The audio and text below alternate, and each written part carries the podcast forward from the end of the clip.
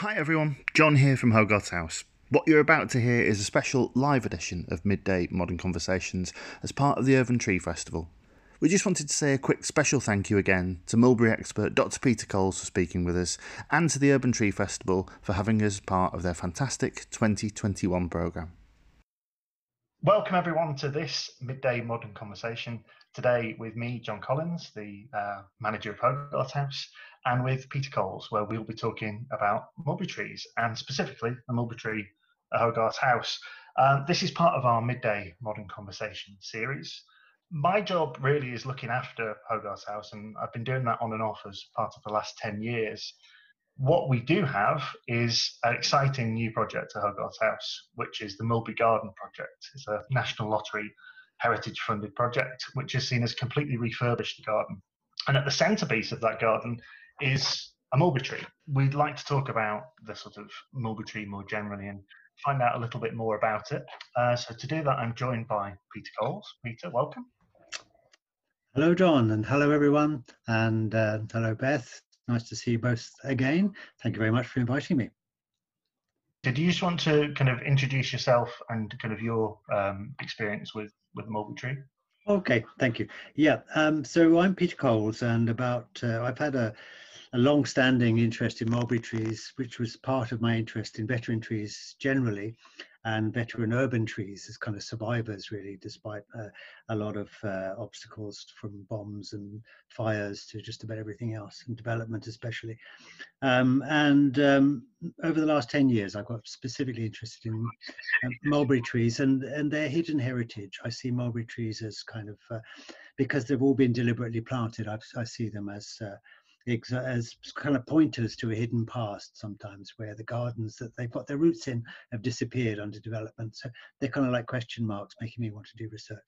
So I set up, or helped to set up with the Conservation Foundation, a project called Morris Londinium.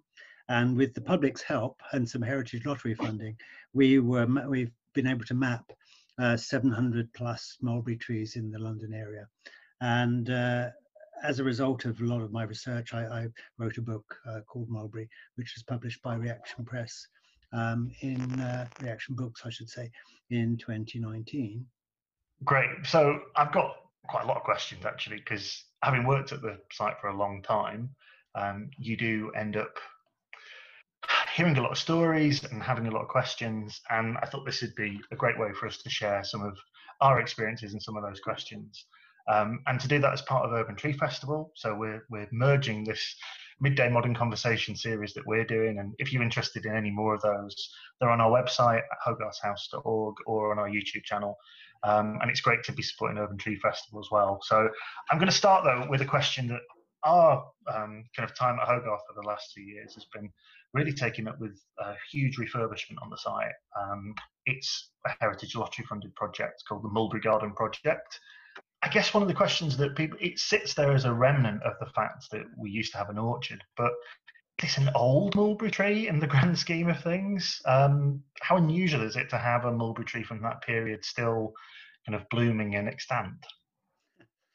To have a mulberry tree in a site that was once an orchard is perhaps not so surprising, uh, but to have a mulberry tree that could be perhaps four hundred years old um, is, uh, well, it's to be congratulated, really, I should say. I don't know, it, it's unusual simply because to find a tree that's four hundred, anywhere between three hundred and four hundred years old anywhere is, is uh, something that's relatively unusual. To find one in London, to find one near a busy main road, Um, is also uh, spectacular, really, I suppose, and it's something that should be celebrated. I'd say, yes, it's unusual. There are houses like Keats House, which is a, you know, sort of another heritage site that has an old mulberry in its ground. Chances are it's not as old as that. Um, and there are a few other sites around that have some trees that are older, um, perhaps dating to the early sixteen hundreds, but not, they're not where, you know, next to a main road. They're not right in an accessible part of London, and there are very few of them.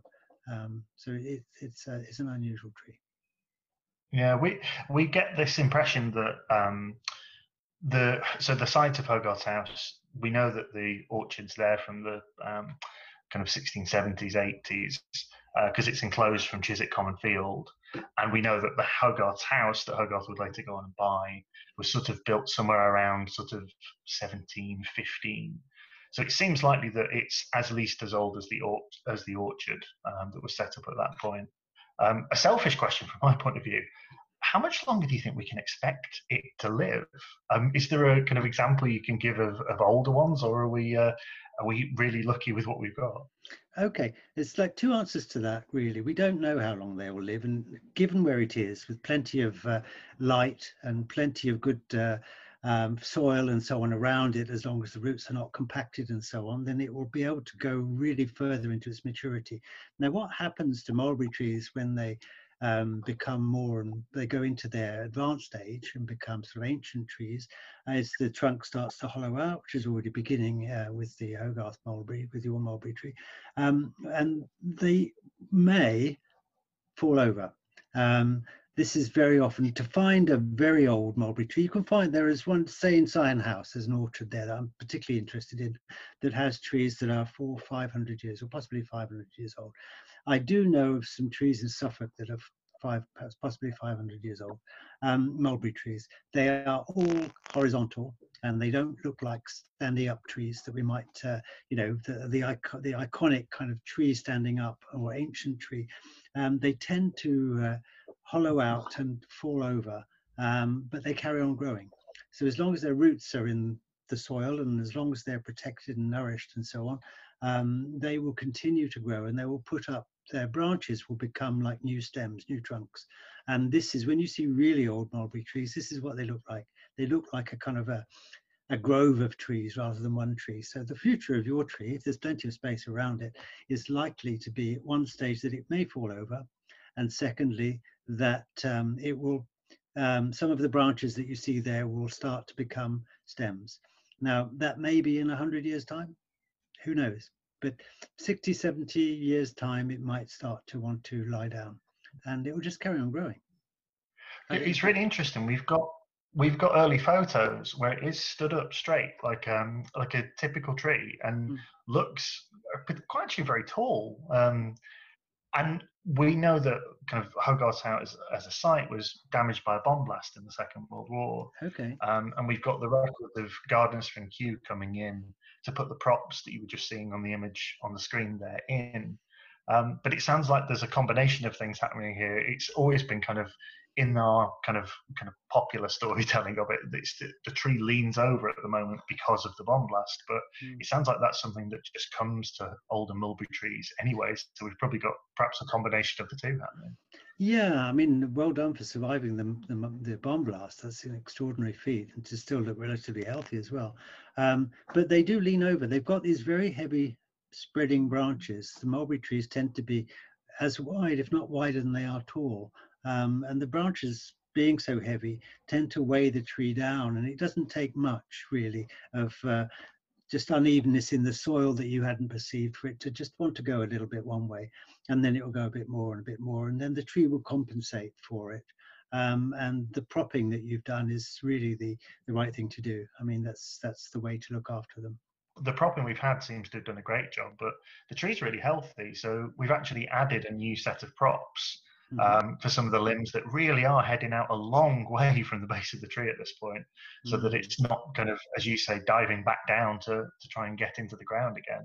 Mm. Um, but just kind of to go back from where we are now, just to go back a bit more historically, why have we got a non-native tree planted in an orchard from the seventeenth century? What's, can you give us a bit of background about kind of why we've got mulberry trees at all? You've got sort of two, actually more than more than I was going to say two groups of people um, to thank for that, really. But uh, when the Romans occupied uh, southern England in particular um, in the first century A D, um, they brought with them some of the things, and many of the set people who settled here actually came from Gaul, not from Rome. They came from what is now France, um, where they had also introduced mulberry trees um, because they like the fruit. Pliny the Elder talked about them and talked about its medicinal properties. It has uh, the mulberry fruit and leaves, bark, roots, all have um, medicinal properties, like uh, a lot, especially to do with sore throats and things like that. Um, and stomach upsets. So they were kind of get rid of worms. So they were known for their medicinal value. And of course, without pharmacies and chemic, you know, pharmacists and pharmaceutical industries, you know, it was all natural products that would uh, cure various illnesses. And so mulberries were, um, they were highly rated. They're also a very special fruit in that they, they you can't keep them, and you, uh, they can't be preserved really, uh, unless they're in jams and syrups. Um, and what we don't know is that this may be the way that the Romans brought them into uh, into England in the first century, um, because all we've found so far are some pips. We've not found any wood, a charred wood or anything like that, which may uh, indicate that trees were grown. But we like to think that they did plant them. Uh, they were here for long enough, you know, they would have had trees that were as old as yours by the time they decided to pick up sticks and leave. Um, so it's the fruit. And if you want to have mulberry fruit, because it can't be dried, it can't be transported, then you have to have a tree. So um, let's say the mulberries did have them and they did plant them. We know that they were planted around villas. They weren't necessarily part of the, the feeding the troops in garrisons, which is often said that they were, but there's no evidence for that so far. Um, so they were urban villas. They were a luxury item. Now, they seem to have stayed when the monasteries were founded, Um, as part of the infirmary gardens, and of course these were Catholic monasteries, and there was traffic between Rome and uh, and uh, England um, or Britain, and uh, there would have been some contact with uh, monasteries and, and, and abbeys and so on on the way, and these may well have had mulberry trees. So it may be something that, that was preserved here in monastery gardens. During James the First's, uh, or actually the latter part of Henry the Eighth's rule, with the dissolution of the monasteries, these were either demolished or they were taken over by aristocrats, and they tended to keep the mulberry trees. So there's a heritage then, if you like, and then James the First, that's the second part, introduced mulberry trees as part of an effort to start a silk industry. So by the seventeen hundreds, should we say, or sixteen hundreds, late sixteen hundreds, there would have been several mature mulberry trees around um, that people would have had a chance to taste the fruit of, and there would have been a liking for them. There's lots of reasons why people would have known about mulberries then, and they would have liked the fruit, and they would maybe have wanted to get one themselves. I'm really interested in, from what you're saying then, Peter, when mulberry trees were being planted, what are people planting? Is this a seed or a cutting, or is, is either or both of those possible? What are people actually putting in the ground to, to make this happen? I, I would say with somebody who was planting out an orchard, the least likely would be the seed, but that's the most available in one sense. When James the First started his silk industry, for example, he wanted to import thousands of mulberry trees to start a silk industry where the only food of the silkworm is, is Uh, the leaves of the mulberry tree. And the, the aristocrats who were expected to plant them were offered seeds, but they were also offered saplings um, of a few years old. Now, I would say that it's likely that they that what was planted here was a sapling um, rather than um, a uh, rather than a seed. It would have had to have been planted in a little pot and then brought on and so on. Um, there are these things called whips, which are young saplings, two to three years old, and it's quite possible that this is what was planted. I have one in my front garden uh, that was given to me, and it was grown from seed, and it's still only probably about um, two feet tall, and it's about as thick as a pencil, and it's now five years old. Um, so that's the kind of thing that might have been planted. But if you were to buy a mulberry tree now, you could buy one like that, but you could also buy a young tree uh, that would maybe eight, nine, ten years old, and that would be like as tall as I am, which is nearly six foot, um, and still quite slender. But that's possibly what would have been available in a nursery uh, from which they may have been able to procure one of these trees. Um, and there were some in the seventeen hundreds, and there was one in Isleworth that had stocks in seventeen something rather of two hundred sixty trees. It could also have been propagated by layering, you know, it could have been a, a, a, a bit of a branch that was stuck in the ground, if you like, or grafted onto rootstock. That's the other way they do it. Right, and that would work as well, just... That would work as well. And you can take almost any tree and you take the rootstock of it and you graft um, a young um, uh, slip, something that was taken from a, a, a more mature tree, um, a shoot from that, and you could graft that onto the tree, and that would that would grow a lot quicker. So you'd have a tree producing fruit a lot quicker if you did it that way. How long do you think you're going to look then for a mulberry tree to fruit? I mean, how, how old is a mulberry tree going to be before you're actually getting a harvest from it? The answer to that depends on where your tree came from. If it started from a seed, you're going to take about anywhere from ten to fifteen years before you're going to get a large tree that's large enough to produce fruit. If it's produced, if it's um, comes from one of the other methods, so you've got an eight-year-old tree and you plant it, then you might get fruit within a few years. Um, and if you grafted onto rootstock, then another three, four years. This is a black mulberry. Um, there are white mulberries that grow a lot more quickly, and you can uh, stick one of those in the ground and you can get something that looks like a tree in a year or two, um, and producing fruit maybe in three or four years. Um, but um, yeah, a, a black mulberry can take anywhere between eight to fifteen years before it's producing fruit. Wow, okay. So we get to the point of it producing fruit. Is there a sort of uniform time when the fruit is ready? I mean, or does that again depend on where you are? Yeah, it depends where you are. And the further north you go, of course, in England uh, or in Britain, um, the later it's likely to be. Um, but I've noticed over the years that they tend to ripen, black mulberries tend to ripen if they have a certain amount of sunlight in July and August. Um, they're not really ripe before then, and they tend to have been eaten by birds, really, by the time September comes. I, I, as a warning to anybody, as an encouragement as well, if you're thinking of getting a mulberry tree, the fruit's fantastic. Um, it's incredibly juicy when you pick it. You will get very red hands. But the little public health warning is birds absolutely love them, and you'll find lots of purple splats in a kind of radius all around the tree. Um, it's a very vibrant colour, and uh, yeah, just a, a little warning from uh, from someone who's experienced uh, the byproducts of uh, birds eating mulberries. Um, you've mentioned a couple of times, Peter, about the black and the white mulberries. It's probably a good question to ask. If, I mean, what's the difference? What's what are we looking at in terms of the properties and kind of nature of the, of the black and the white mulberry trees?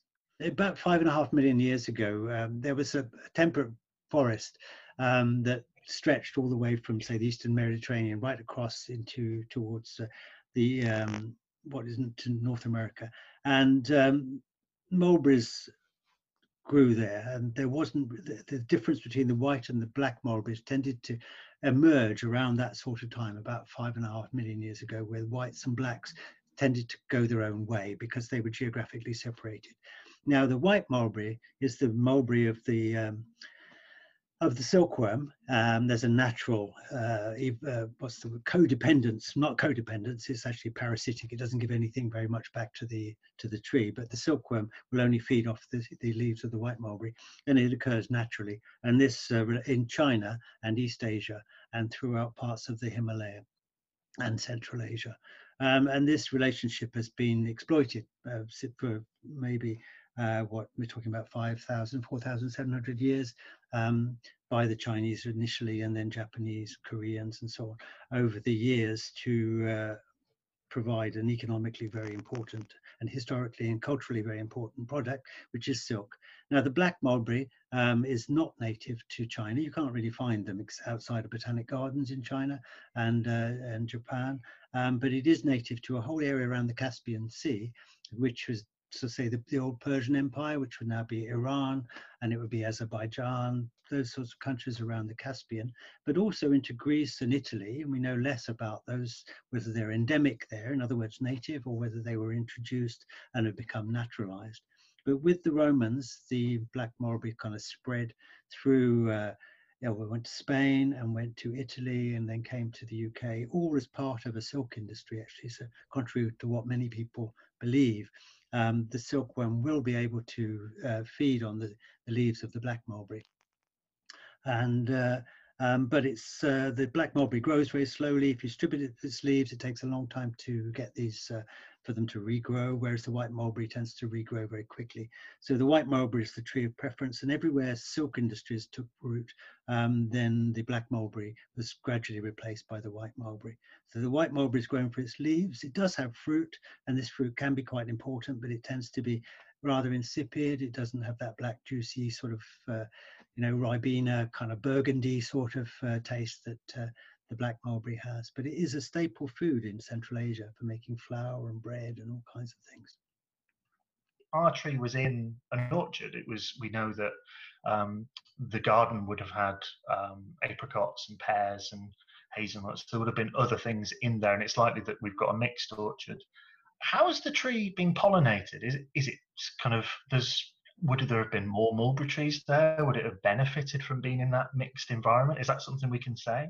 Black mulberries tend to be what they call monoecious, and that comes from the Greek words of mono and oikos, which means a single house. In other words, they have both male and female flowers on the same tree.